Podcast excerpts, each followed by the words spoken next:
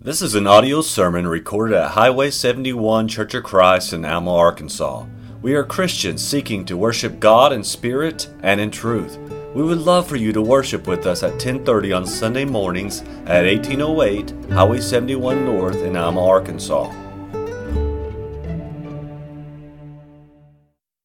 Well, good morning, everybody. It's great to see you. Appreciate our visitors that are here, all the song leaders, the prayer, uh, the opening remarks. Um, it's just a wonderful opportunity to come together on the Lord's Day and worship Him. And we are engaged in our study of Revelation, and we've reached the point of Thyatira, which is a cautionary tale. And it sort of builds on the last uh, lesson that we gave on the, in this series on Pergamos, as you'll see. Uh, you're especially going to need your Bibles this morning since I can't get this computer to turn on. So, if you will, turn with me to Revelation chapter 2. We're going to read verses 18 through 29. This will be our text verse for this morning. Well, we'll just do it without, like old stuff here. All right, so uh, starting in verse 18. And unto the church or unto the angel of the church in Thyatira write, These things saith the Son of God, who hath his eyes like unto a flame of fire, and his feet are like fine brass. I know thy works, and charity, and service, and faith, and thy patience, and thy works, and the last to be more than the first. Notwithstanding, I have a few things against thee, because thou sufferest that woman Jezebel, which calleth herself a prophetess, to teach and to seduce my servants to commit fornication, and to eat things sacrificed unto idols. And I gave her space to repent of her fornication, and she repented not. Behold, I will cast her into a bed, and them that commit adultery with her into great tribulation, except they repent of their deeds. And I will kill her children with death, and all the churches shall know that I am he which searcheth the reins and hearts, and I will give unto every one of you according to your works. But unto you I say, and unto the rest in Thyatira, as many as have not this doctrine, and which have not known the depths of Satan as they speak, I will put upon you none other burden. But that which ye already have, hold fast till I come. And he that overcometh and keepeth my works unto the end, to him will I give power over the nations, and he shall rule them with a rod of iron. As the vessels of a potter shall they be broken to shivers. Even as I received of my Father, and I will give him the morning star. He that hath an ear, let him hear what the Spirit saith unto the churches. Thyatira was located about uh, 25 miles southeast of Pergamus, and it was founded by Seleucus Nicator, that was one of the generals of Alexander. It was a garrison city built on the plains, uh, it had no natural fortifications, and it was captured, destroyed, and rebuilt many times. There are coins that were found in its ruins that have a horseman bearing a double bladed axe, which indicates it started out as a cavalry post. Thyatira, at the time of this epistle, was an important manufacturing city, its citizens being mostly poor and humble laborers, just the opposite of those that we saw in Pergamus. The workmen of Thyatira were organized into labor unions or guilds. Now, the two leading industries were the manufacture of instruments of brass, bronze, and other metals, and the manufacture and dyeing of cloth, especially of the royal purple. Homer speaks about the dyeing of red and purple cloth as being characteristic of that city.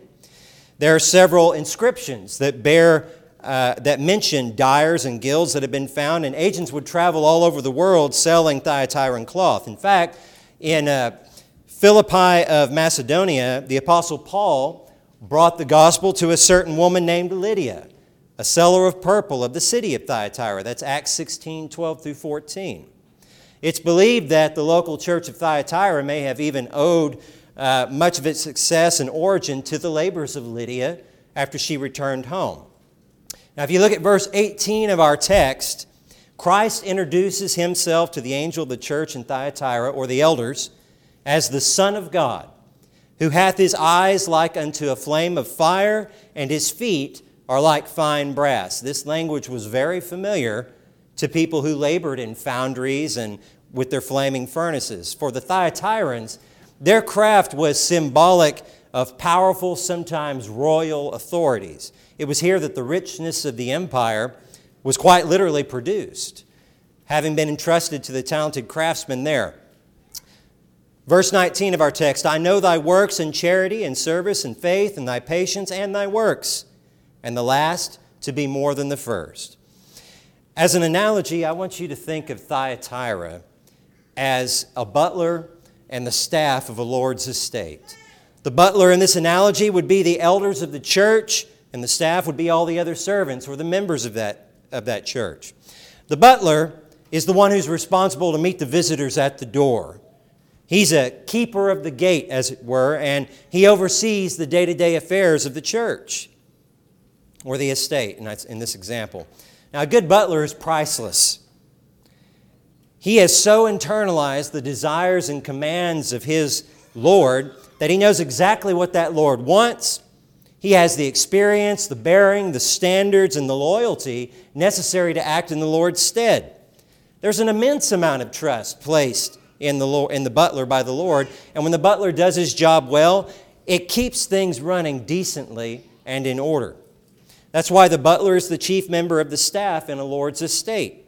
Now, Jesus, he takes the time to acknowledge past service to him and his kingdom. They've done good works. They've shown him to be a charitable Lord in how they've executed the estate. They've served him faithfully and they patiently trust him.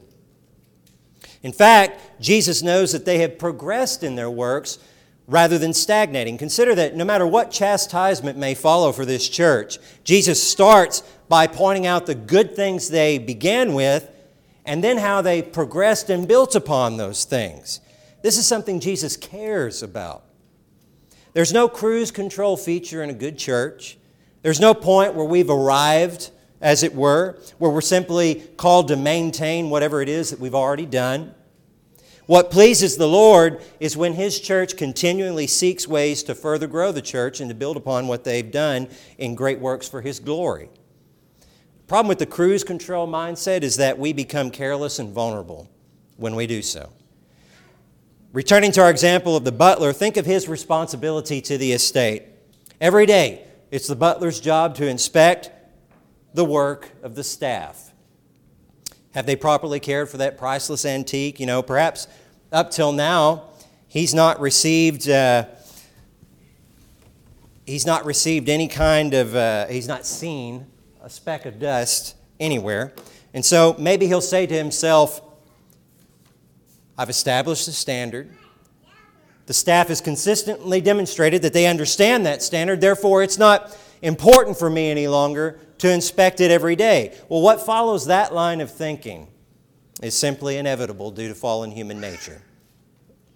As the staff begins to shirk their duties, they instead take to drinking the Lord's wine, eating the Lord's food, lounging about in the Lord's furniture, dressing in the Lord's garments. They take for themselves the money of the Lord that He leaves with them in trust Instead of attending to their duties, they're, pl- they're found playing and cavorting. When thieves and ne'er do wells would come to do harm, rather than chase them off, they invite them in. Eventually, even the butler may join in. Now, what will the Lord think of the state of affairs when he returns to that estate? This analogy encapsulates what we're going to see in Thyatira this morning.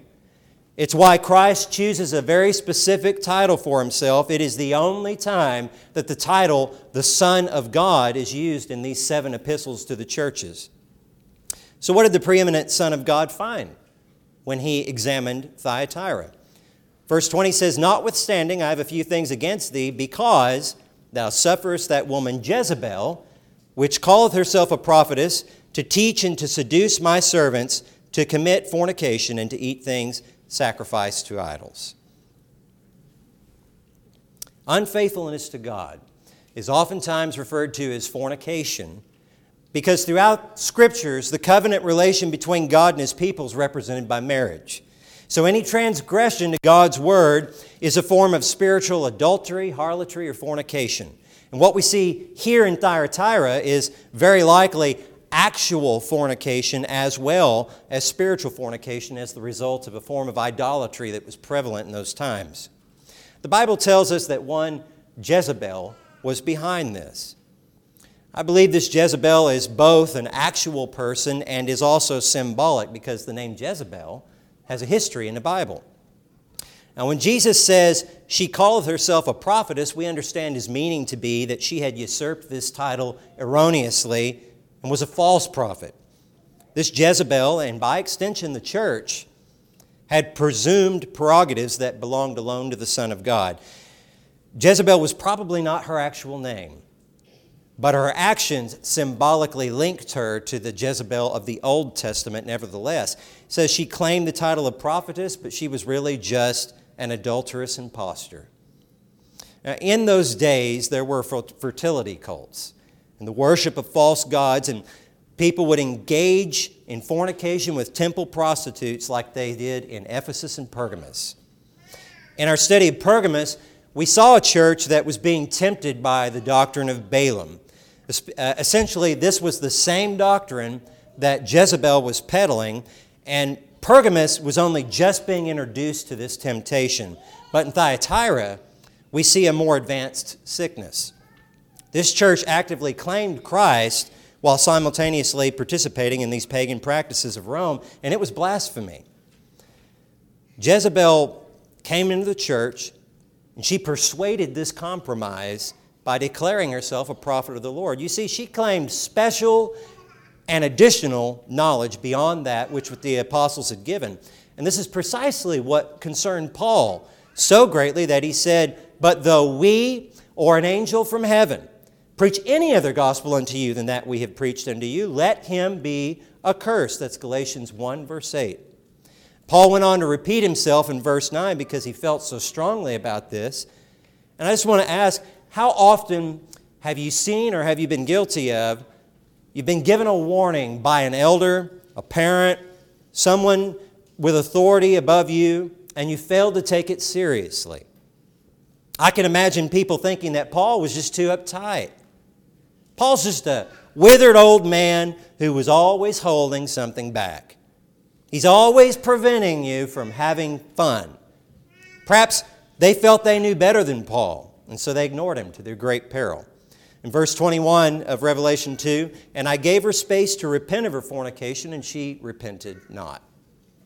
Here we see the Lord's great mercy on display, even for a spiritual Jezebel. He'd long known there was a stranger in his halls, but he had delayed in confronting her so that she might repent of her trespassing. But you see, Jezebel was a rebellious squatter, and she refused him. Now, in the world of real estate, there is not much worse than a squatter.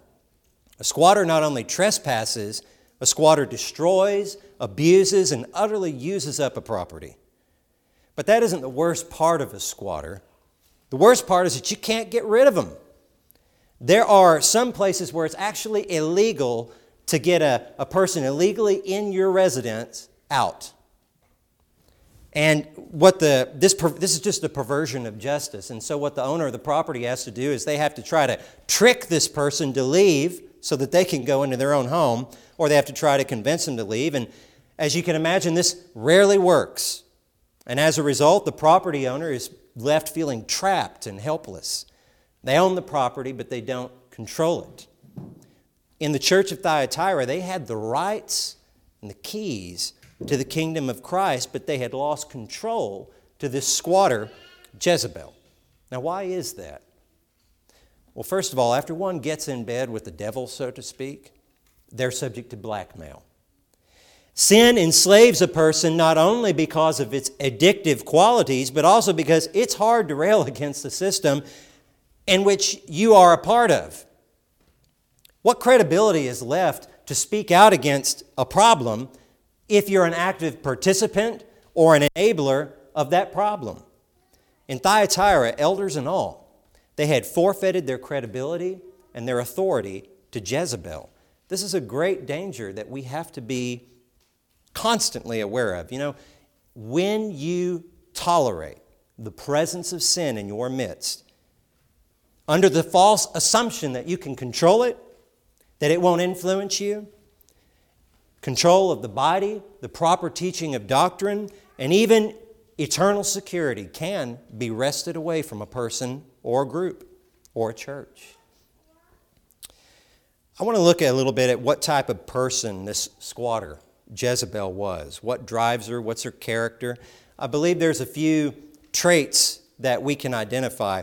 For thousands of years now, Jezebel has been a name that people knew. She has the reputation of being the wickedest of women. She's been denounced as a murderer, a prostitute, an enemy of God, and her name has been adopted forever, from everything from lingerie lines to World War II missiles alike. I've seen on social media references to Jezebel, and it's never condemning her. No, it's, oh, she's such a bad person, she's cool. Such wickedness, and yet she's romanticized. This is because, first and foremost, a spiritual Jezebel has a manipulative character. The first aspect of her character is that was manifest when she manipulated the church of Thyatira in the same way that Jezebel the Old Testament did to King Ahab. Turn with me to 1 Kings chapter 21. We're going to read verses 25 through 26. 1 Kings 21, 25 through 26.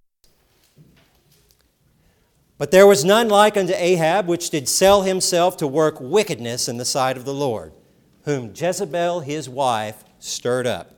And he did very abominably in following idols, according to all things as did the Amorites, whom the Lord cast out before the children of Israel. In a minute, we're going to move to 1 Kings 16 if you want to get start turning there. Jezebel, daughter of King Ethbaal of Tyre, was brought to the northern kingdom of Israel to wed the newly crowned King Ahab around the 9th century BC. He was the king of the Phoenicians, and Phoenicians worshiped uh, a variety of gods and goddesses. Chief among them was Baal. He was the head fertility and agricultural god of the Canaanites.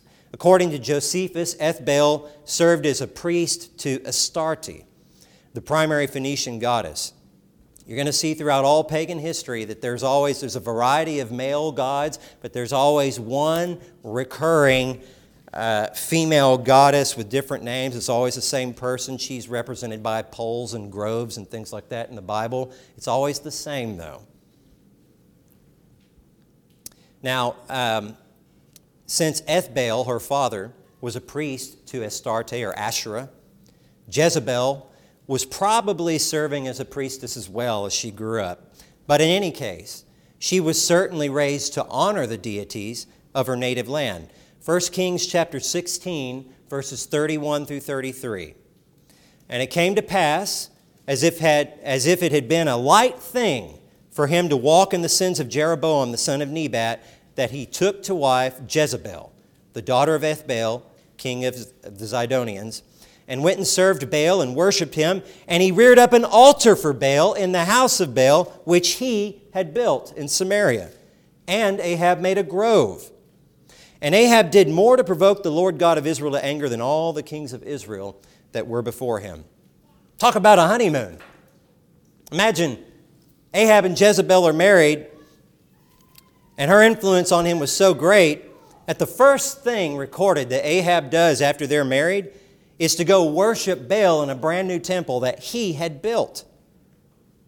And then he goes and he creates a, a grove where they would worship and participate in fornication and such, this goddess Astarte or Asherah. Heed this warning.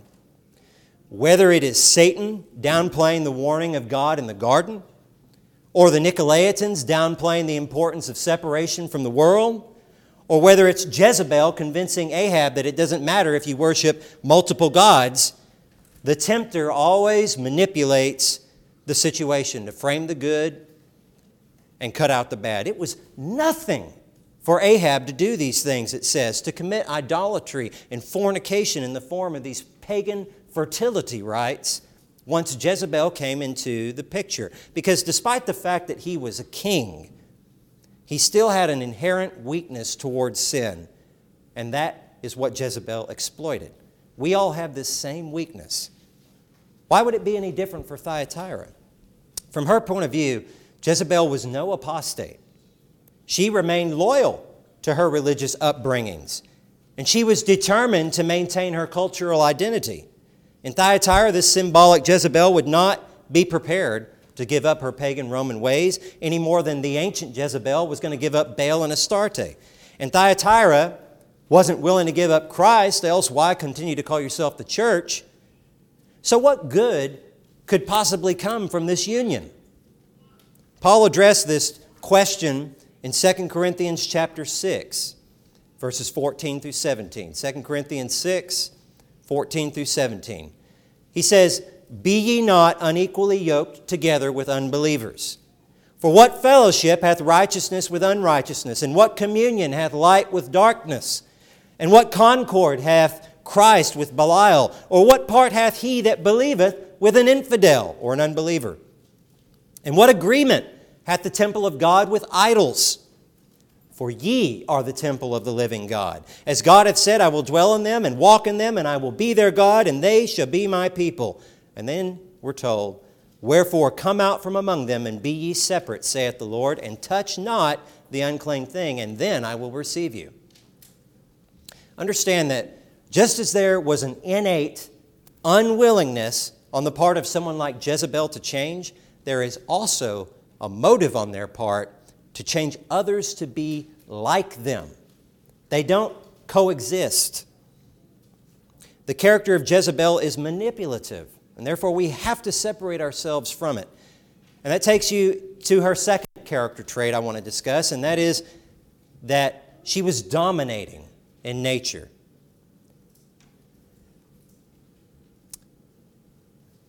There's so much that I would like to say about the state of our world and the things going on that I'm not going to for the sake of time, but I want you to be thinking about our current world and the spirit of Jezebel that currently resides in it and how manipulating and dominating it is, and you can see the fruits of what it's doing.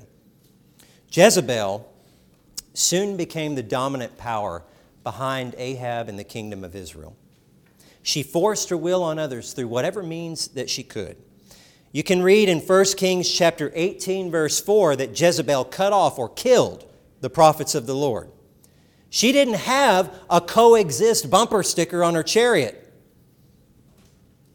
She didn't want tolerance for her gods.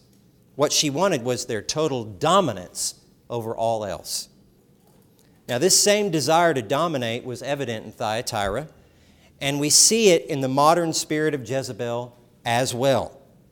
Such a spirit doesn't seek tolerance, and it doesn't start out trying to dominate you. I mean, if you see the hammer coming, you might try to dodge it. It starts out being manipulative. And once it's got you in its grasp, then it dominates. It seeks to shut down and remove true men and women of God. It starts by turning your gaze away from the Lord, and then it takes you down a very dark path indeed. Thing is, though, this spirit of Jezebel that we're discussing, it's not honest about this goal in the beginning. It only manifests once you've lost control to it. And then its true colors begin to show. Eventually, this push for dominance is going to lead to a divine confrontation. Turn to 1 Kings chapter 18. We're going to be in chapter 18 for a while. 1 Kings 18, verse 20. The threat of Jezebel is so great that Elijah confronts God's wayward people and he says, How long halt ye between two opinions? If the Lord be God, follow him. If Baal, then follow him. And the people answered him not a word. Jesus presented the same issue to Thyatira in a different way. He said, And I gave her space to repent of her fornication, and she repented not. By remaining silent, by not taking a stand for the truth, both the Israelites in the Old Testament and Thyatira in the New made their decision, and it was not for God, it was for Baal. The message here is clear. We must, must take a stand for the truth and the truth of His Word. Paul says we're to live peaceably with all men when it's within our power, doesn't he? You know what he also says?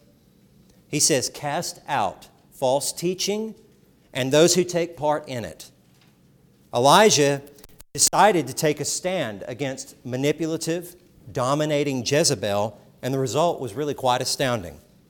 So he issues a challenge between Baal and God to set a sacrificial bull on fire in 1 Kings 18. It's only then that we learn just how many followers of Jezebel were at her side, near her at court. Elijah challenges them. He says in verse 19, Now therefore send and gather to me all Israel unto Mount Carmel, and the prophets of Baal 450, and the prophets of the groves 400, which eat at Jezebel's table. Jezebel wasn't alone. She made sure her influence was everywhere. While Elijah was truly alone, she sought to still dominate the religious field and overwhelm the followers of God with 850 false prophets. 850 versus one man. Do you think that you're not important enough to be actively sought after by the spirit of Jezebel in this world, you're wrong. You mark my words, you log into Facebook, you start scrolling through the little reels, and it won't be too long that you'll suddenly see the algorithm start to feed you things that are completely inappropriate, that by their own rules are supposedly not there. Because you're being sought out. Just you, just one, being sought out on all sides by 850 different villainous apostates, false prophets. It's happening. It'll happen to you today. For some of us, it may have happened on our way to church, trying to derail what we come here to do to worship God. It is the nature of sinful men to overwhelm you. Their tactics are shock and awe. You may, you may well find yourself standing alone, surrounded by overwhelming opposition, and yet you must stand knowing that while the enemy is blustering about using shock and awe, the steady power of God often manifests in a still, small voice and is often not uh, in obvious view. 1 Kings chapter 18, verses 26 and 29 tell us that these prophets of Baal performed sort of a hopping dance about the altar. See, I don't have my slides, so now I got to be the slideshow. And while they're doing this, hopping around this circular altar, most likely, they're ranting and raving, and they do this all day long in a vain attempt to rouse Baal. They, they start cutting themselves with knives, and blood is covering them, gushing over them, and they're, they're whooping it up in a heightened emotional state, hoping to incite Baal to unleash a great fire. But this bull would not burn. Having tried all day long, the 450 prophets of Baal finally shut up and stepped back. And when all that chaos had finally subsided, Elijah steps up, and I just love this story. He orders that water be poured on the wood. Now, it, would, it already wouldn't catch fire, so he says, Pour some water on that wood and that bull. Not just once, not twice, three times. And we read that there was so much water that it ran all over the place. That's going to be impossible to like, right? Yes, right, it is. You're not going to like that. So Elijah does the only sensible thing at this point, seeing this, and he adds even more water. He fills the trench of the altar up with water, and one gets the impression that now there is more water present than there is sacrifice to burn. And then, standing before all 850 of those false prophets, Elijah cries out the following verses 36 through 39. Lord God of Abraham, Isaac, and Israel, let it be known this day that thou art God in Israel, and that I am thy servant, and that I have done all these things at thy word. Hear me, O Lord, hear me, that this people may know that thou art the Lord God, and that thou hast turned their heart back again. Then fire, f- fire of the Lord fell, consumed the burnt sacrifice and the wood and the stones and the dust and licked up the water that was in the trench. And when all the people saw it, they fell on their faces and they said, The Lord, He is God, the Lord, He is God. They're scared to death, I'm sure. this isn't like, The Lord, He is God. No, it's like, The Lord, He's God. We're scared. It took only one request by Elijah to achieve what hours of foolish, idiotic appeals by a bunch of wicked men couldn't do all day long.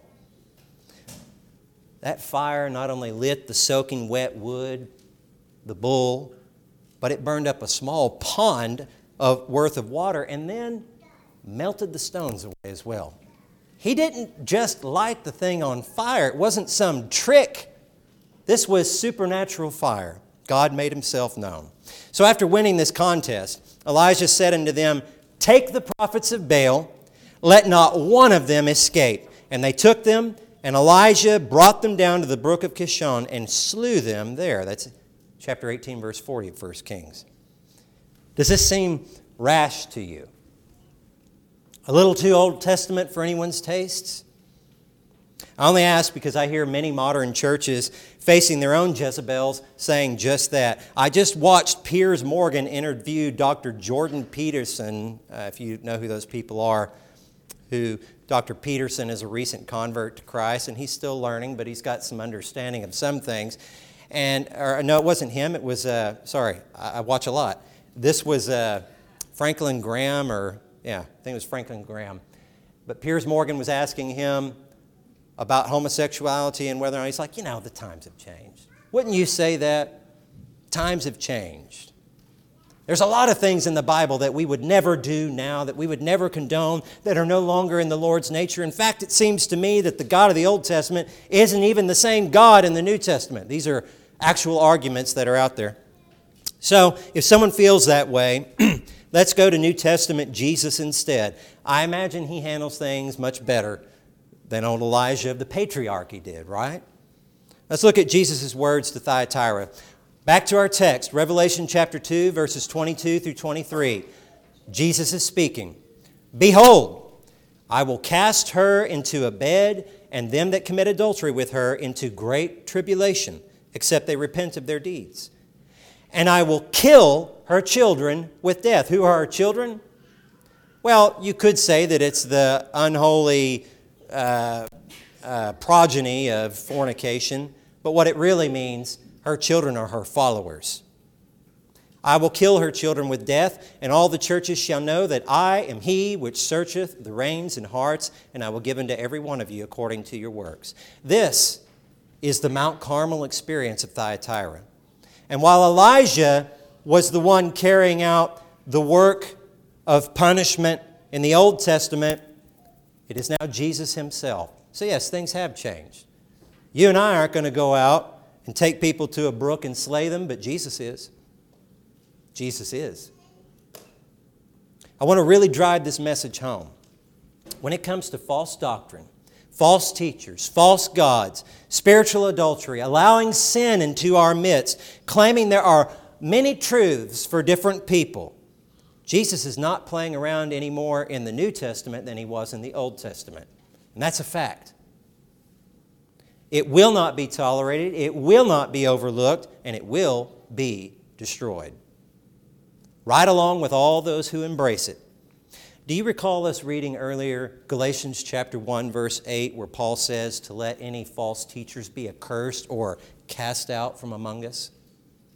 Listen to what he says a little later in Galatians chapter 6 verse 7. Now he's addressing the people who fail to do that. He says, "Be not deceived. God is not mocked. For whatsoever a man soweth, that shall he also reap." Ahab mocked God, Jezebel mocked God, the prophets of Baal mocked God. When the church of Thyatira welcomed Jezebel into their midst, they were mocking God. And Jesus warns there is a reckoning coming from Him. Christ is willing to get personally involved in judging, punishing, and destroying cancers within His body, the church. And here's the thing that you need to be aware of He's willing to do that prior to the judgment day and His second coming. Did you know that all, not all punishments are reserved for judgment day? Proof that of this is uh, you can see an example of it in 1 Corinthians 11, verse 30. For this cause many are weak and sickly among you, and many sleep or have died. Why did they die? They died because they were abusing the Lord's Supper. Sometimes the punishment for sin comes long before the great judgment day. Jesus said to Thyatira, He's going to throw Jezebel and anyone else in that church that doesn't repent into a sick bed in great tribulation. And friends, a sick bed, spiritually and sometimes even physically, is exactly where sin will take you. That's why I say this is a cautionary tale in Thyatira. It's almost as if in Pergamos, Jesus says, Be on the watch. Look for this stuff, do something about it when you see it. And if you choose not to heed that warning, look at Thyatira and you can see what's going to happen to you.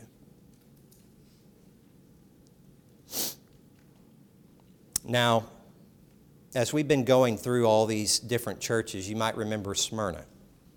And you'll remember this was the suffering church, and their tribulation was a result of their faithfulness. And it was a sweet smelling savor to the Lord. But in Thyatira, their suffering was a result of the continual stench of their sin before the Lord. Now, when this message was read to Thyatira, I have no doubt that people began to wonder if their secrets were out. Had anyone seen them engaged with Jezebel? Was their secret safe?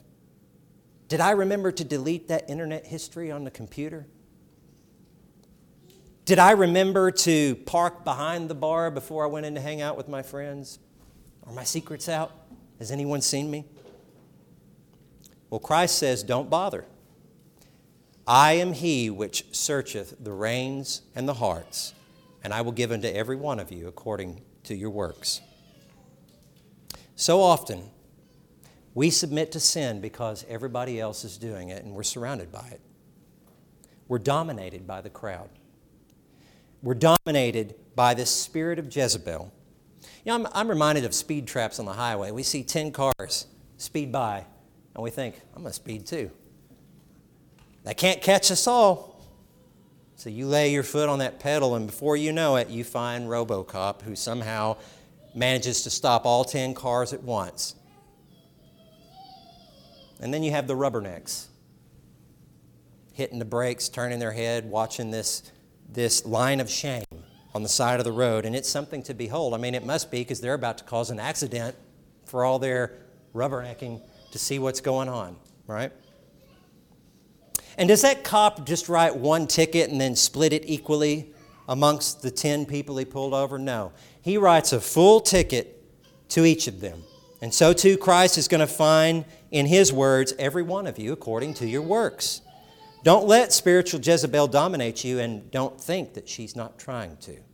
We say she, but this is not a woman problem.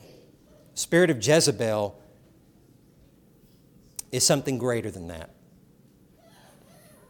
The third and last character of Jezebel I want to look at is that she is relentless. After Elijah's triumph on Mount Carmel, Jezebel receives the news that Baal is defeated and her prophets are all dead, but she will not relent because she's relentless. 1 Kings chapter 19 verse 2. Then Jezebel sent a messenger unto Elijah, saying, so let the gods do to me, and more also, if I make not thy life as the life of one of them by tomorrow about this time. There's no idle threat. It's another example in Je- there's another example in Jezebel's story we don't have uh, the time to go into. I really struggled to keep this lesson in a, in a certain time frame because there's so much information. But Naboth had a vineyard, refuses to sell it to Ahab, and she has him murdered. Again and again, we see the relentless nature of Jezebel. You deny her, and she's going to double down. Her assault will never end.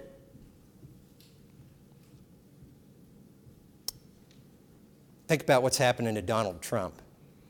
We're not going to talk politics too much, but just, just you think about that. And ask, think for a minute if that isn't a manifestation of a spirit of Jezebel relentless. And this is a frightening and exhausting thing to face an enemy, isn't it? When Elijah heard Jezebel's uh, threatening words, he fled in fear for his life. Even after that great victory, he just, I mean, he knows God's on his side. It still scared him and wore him out. Now, there was a remnant of the faithful in Thyatira in this same position. And Jesus is going to address them in verse 24 of our text. He says, But unto you I say, and unto the rest in Thyatira, as many as have not this doctrine, and which have not known the depths of Satan, as they speak. Unto you I will put upon you none other burden. Christ is speaking when he says, Who's he speaking to? I would just put it that way. The answer is found in the term depths of Satan. There's some wordplay here that I'm not going into this morning, but the word depths here is the same word that's translated deep in 1 Corinthians 2, verse 10. It says, But God hath revealed them unto us by his Spirit, for the Spirit searcheth all things, yea, the deep things of God. To those who haven't gone down this path and just given themselves to it, unto you, unto the rest in Thyatira, you're like Elijah in the Old Testament. These are the people who are unwilling to be subjected to this dominant power of Jezebel, and God recognizes that they're overwhelmed and they're subjugated by the evil surrounding them. Perhaps you've felt that way before in a place of employment or as it relates to our government. You hate what's happening, but you're powerless to do anything about it because, like the elders in Thyatira, the people in positions of power and authority refuse to do anything. And if you want a good little study, you can go find out what God says to civil servant leaders who fail to use to do their duty and what's going to happen to them. God is promising in verse 24 of our text to treat these people the same way he did Elijah, these dominated people they, that, that are powerless to do anything. They're worn out. Let's read the account of what that is. How do we know what that is? Let's look what God did for Elisha, because that's what he's saying in our text. 1 Kings chapter 19, verses 3 through 8. And when he saw that, Elijah, he arose and went for his life and came to Beersheba, which belongeth to Judah, and he left his servant there. But he himself went a day's journey into the wilderness. And he came and sat down under a juniper tree, and he requested for himself that he might die. And said, It is enough. Now, O Lord, take away my life, for I am not better than my fathers. Meaning, he's not some superhuman, he's just human, and he can't take it anymore. That's what he means. Continuing in verse 5 And as he lay and slept under a juniper tree, behold, then an angel touched him and said unto him, Arise and eat. And he looked, and behold, there was a cake baking on the coals and a cruse of water at his head, and, and he did eat and drink and laid him down again. He's still exhausted. And the angel of the Lord came again the second time and touched him and said, Arise and eat, because the journey is too great for thee. And he arose and did eat and drink, and went in the strength of that meat forty days and forty nights unto Horeb, the Mount of God. So, what we see here is that when Elijah was mentally and physically exhausted by his struggle against a manipulative, dominating, relentless Jezebel, and he was simply ready to die, God gave him a reprieve.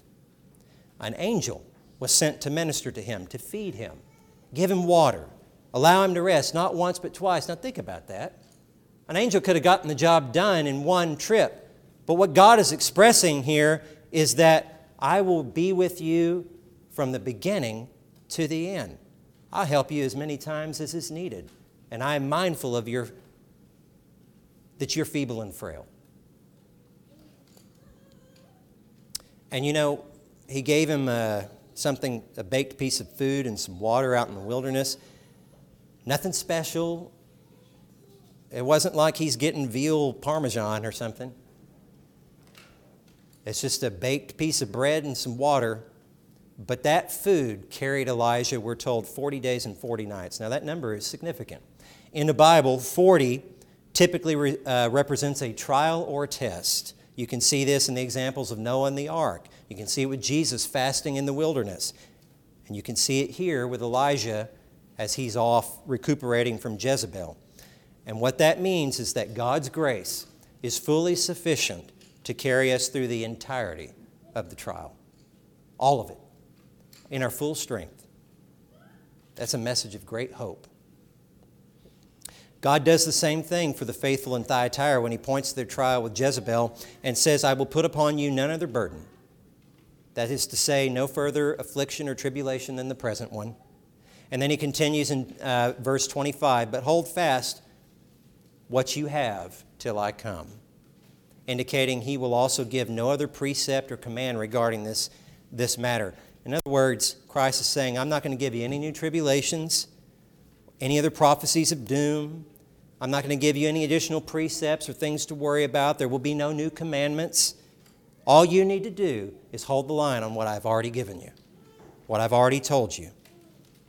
And know that you will be, you will be and have been fed, watered, and rested by Jesus Christ.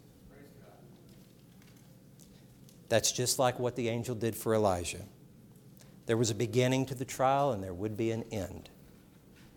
Christ will sustain us, and that promise extends to you and I as well. So, as we conclude, to summarize this message, it's a twofold message, really. First of all, there is a spirit of Jezebel that pervades this world and which seeks to penetrate the church. This is a manipulating, dominating, relentless spirit that will persistently tempt us to form an adulterous relationship with the world. It is the next phase of that doctrine of Balaam that we studied. The second part of the message is that love does not tolerate falsehood. Please hear me on this. Love, the kind of love that Christ has for the church and the kind of love that we are called to reciprocate, remains committed to the truth of God's word for the sake of everybody. If you tolerate falsehood, you commit spiritual fornication. You unite yourself as one flesh with that which seeks to destroy you. You don't love what you actively destroy by supporting lies. A parent that would mutilate their child in support of a lie does not love them. We don't love by supporting lies. So you don't get caught up in how's it going to make somebody feel if I challenge them. No chastisement is enjoyable for the present, but in the end, will give you life. If you love, you must stand for the truth. If the elders of Thyatira had loved Jezebel, they would have rebuked her. And had they done that, perhaps she would have repented when Jesus gave her the opportunity to do so. Instead, Jezebel fell and she brought the whole church of Thyatira down with her. Never, never tolerate or compromise with sin. Stand firm on the truth of God's word, even when it brings you great tribulation, because even if you get tired and worn out, Christ will be there to minister to you. Now, we're going to be studying verses 26 through 28 of our text in a future lesson, as I've already said. Um, but as we close now, I'd like to draw your attention to the built in invitation that's with every church uh, in Revelation. Verse 29 of our text He that hath an ear, let him hear what the Spirit saith unto the churches. If you need to be baptized to become a member of Christ's church, or if you need help extricating yourself from that web that the spirit of Jezebel is constantly spinning in our life, you're going to need some help. You know what's weird about a spider in a web? You go see a web in your window, you knock it out, and then it's there again. You knock it out, it's there again. You know what you have to do is you get rid of the spider.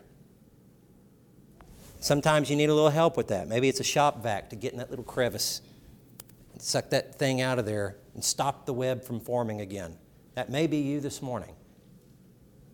Don't be so ashamed to come forward and ask for help that you allow the spider to creep forward and feast on you. Would be my message to you this morning. If there be one of either case, we ask you to come forward and have a seat on this front bench as we stand and sing the invitation song. We hope you have enjoyed this message recorded at Highway 71 Church of Christ. If you have questions concerning this message or would like to set up a study, please call 479 647 2658. May God bless you.